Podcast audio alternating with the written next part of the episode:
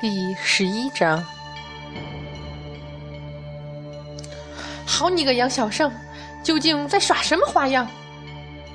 孙悟空一声大喝，将众人从失神状态中唤了回来，于是各自尴尬地看看，竟是都有了几分恼羞成怒。杨戬，这都是你的阴谋，对不对？昆仑12仙闹上天庭，让我一家不得安宁，是不是你的主意？你现在称心知足了，还出来看我们的笑话？二哥，你为什么不肯放过婵儿？你究竟要怎样才甘心？杨戬，你死都死了，还跑出来做什么？猪八戒一挥钉耙，难道是送上门来让我猪爷爷出口恶气吗？杨戬站在清冷的月光中，身影虚浮不定，似乎立刻就要融化在空气里，但是那种淡然幽冷的笑容依旧清晰无比。是你们不让我死。你说什么？孙悟空掏掏耳朵，一副莫名的表情。我们不让你死？别开玩笑了，看到你死，这3界之中谁不欢呼雀跃，欣喜异常？哪里有？猪八戒说着忽然掉头看沉香，我说徒弟，该不是你胡说？沉香那张脸因为愤怒涨得通红，开天神府之下怎么可能留守？就算他的确是我娘的亲哥哥，我也不会认他这样卑鄙无耻的小人做舅舅。他3番5次想置我于死地，我恨不得将他挫骨扬灰，又怎么会手下留情？但是侯春朝杨戬看看，意思很明确，既然你没有留守，那眼前这人是怎么回事？圣佛，哪吒总感觉眼前这杨戬有些怪怪的，小声问孙悟空，你看会不会是？孙悟空盯着杨戬，然后摇头，看不清楚。哎，众人全都惊讶莫名。我这火眼金睛望过去，就看见一团雾气也似的东西，说是魂魄吧，又不凝聚在一起，说不是魂魄吧，连影子都没有。俺老孙正纳闷呢。沉香，你为什么不让我死？白衣出尘的司法天神站在月光下，安静地微笑着，深邃悠远的目光中没有仇恨，也没有悲伤。你，刘沉香，你究竟在玩什么花样？敖春愤怒地转过头来。我姐姐还有丁香，你都忘了是谁杀的吗？是谁害他们魂飞魄散的？刘沉香，你回答我。我没有。八太子，你冷静点儿。敖春，你不要中了杨戬的挑拨离间之计。哼，挑拨离间，就算他是故意这样说的，但是你们谁和我解释一下，杨戬为什么还能站在我们面前？八太子，你们不动手，我来！敖春大喝一声，拿了钉耙就要往杨戬头上砸去。月光下的白影微微一笑，又无声无息地消失了。敖春扑了个空，险些栽倒在地上，愤然回过头来，大吼道：“杨戬，你这卑鄙小人，你出来！”林中安静极了。除了敖春粗重的喘息声外，什么都没有。杨戬，你滚出来，给我姐姐和丁香抵命！一声轻软的叹息回荡在树林里。我本来不想杀他们。对，你原先的确没有想杀他们。沉香愤然道：“四姨母是为了我才死的。”丁香更是为了我，替我挡下你的3截2刃刀，你自始至终都要置我于死地。八太子，难道你宁可相信娘简这小人的话，也不相信我的痛恨与懊悔吗？沉香，你冷静点，八太子没有说不相信你。小玉积极的解释只是徒劳。没有你，他们怎么会死？欧春愤怒的吼。欧春！哪吒一声斥喝：“你疯了！是杨戬不顾血缘手足之情追杀沉香一家，错的是杨戬，又不是沉香。”三妹，婵儿，你为什么要违背天条，私嫁凡人？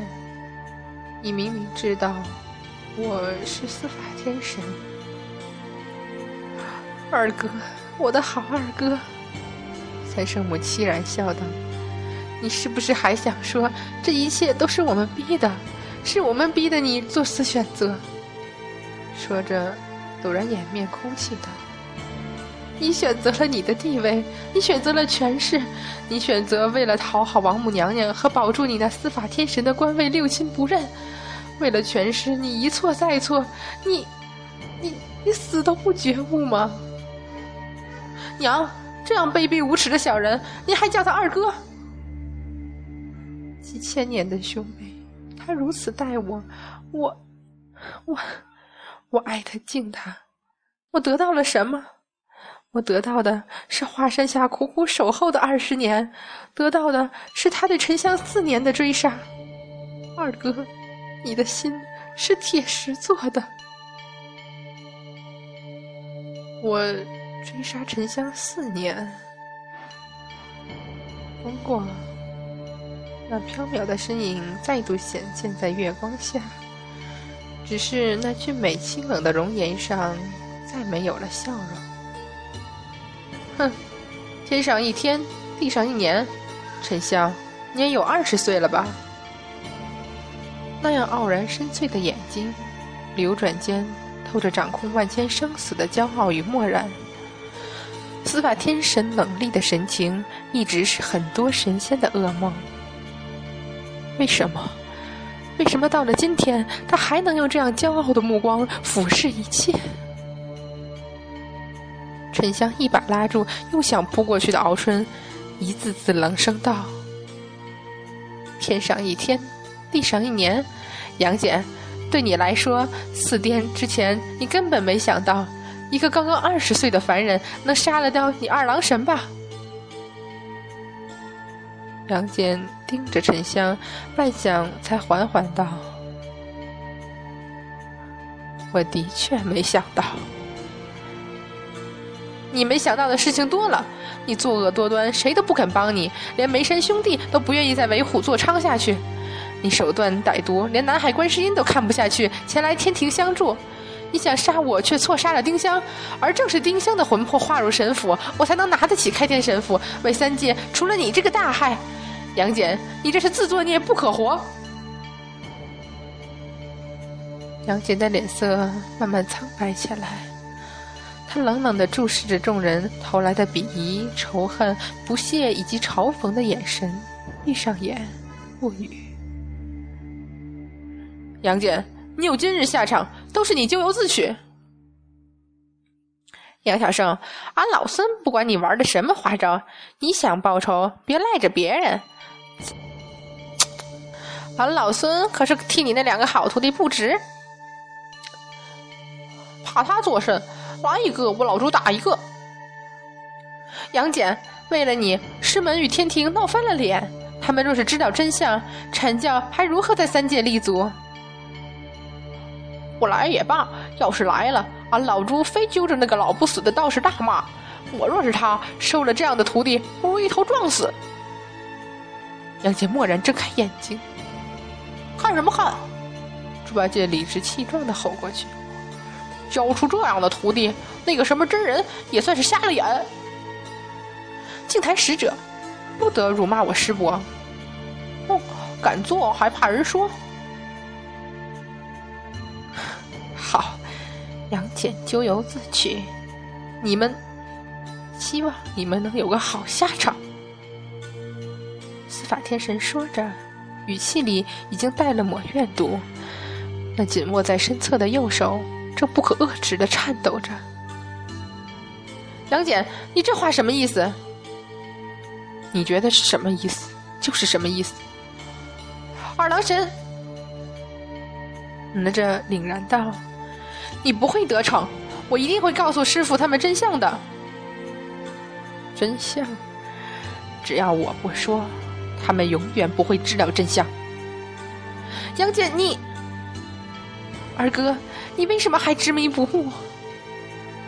闻言望向三圣母一眼，这一眼包含了太多复杂的感情，最后只化为一声冷笑。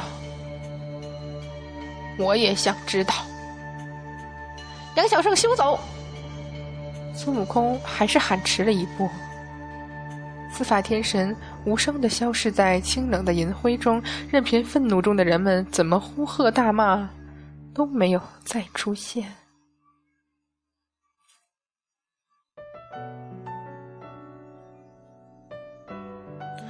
夜幕深沉，一树桃花纷落如雨。哮天犬安静地伏在杨戬脚下，看着那惨白异常的脸庞微微恢复了些血色，呼吸虽然微弱，短促到好久才有一次，但是已经平稳下来了。看来还是主人的师父有手段啊，那些灵丹妙药他听都没听说过。司法天神威慑三界长达800年，哮天犬也自认见识了许多稀世珍宝罕见之物，偏偏没见识过这些。沉睡在安宁梦境里的主人大约不知道，他最忠心的哮天犬正提心吊胆战战兢兢吧。偷眼瞧了下在竹舍外一棵桃树下闭目打坐的玉鼎真人，哮天犬忍不住又往杨戬身边靠了靠。他从以前就相当畏惧主人这个师傅，以至于杨戬一程下山时，师徒二人都是神色淡淡，唯有一条狗雀跃不已。用喜怒无常来形容玉鼎真人还算是客气的了，连阐教教主元始天尊看见玉鼎真人都会头痛，他哮天犬能有什么办法？要不是杨戬昏迷不醒，危在旦夕，哮天犬都恨不得马上背起主人，趁玉鼎真人打坐的时候逃之夭夭。哀怨着，忽然感觉全身一阵发冷，哮天犬警觉地回头，却见树下打坐的玉鼎真人已经站了起来，一双幽冷冰寒的眼睛狠狠地瞪着杨戬。真人，主人是不是又该吃药了？哮天犬全身颤抖，瘫在地上，但是看见玉鼎真人的眼神越来越可怕，也不知道哪里来的勇气，爬起来一把扑在杨戬身上，尖声道：“不能！真人，你醒醒！这是哮天犬的主人，这是您的徒弟啊！”好半天没有听到意外里的山崩地裂，哮天犬颤抖着小心翼翼地睁开眼。下一秒，立刻被玉鼎真人冷厉的表情吓得再次闭上了。贫道很清醒。哮天犬还是不敢睁眼。那头猪说的很有道理，贫道是该找个地方一头撞死才是。啊？哮天犬睁眼看，却只看见一道白色的流光划破天际而去。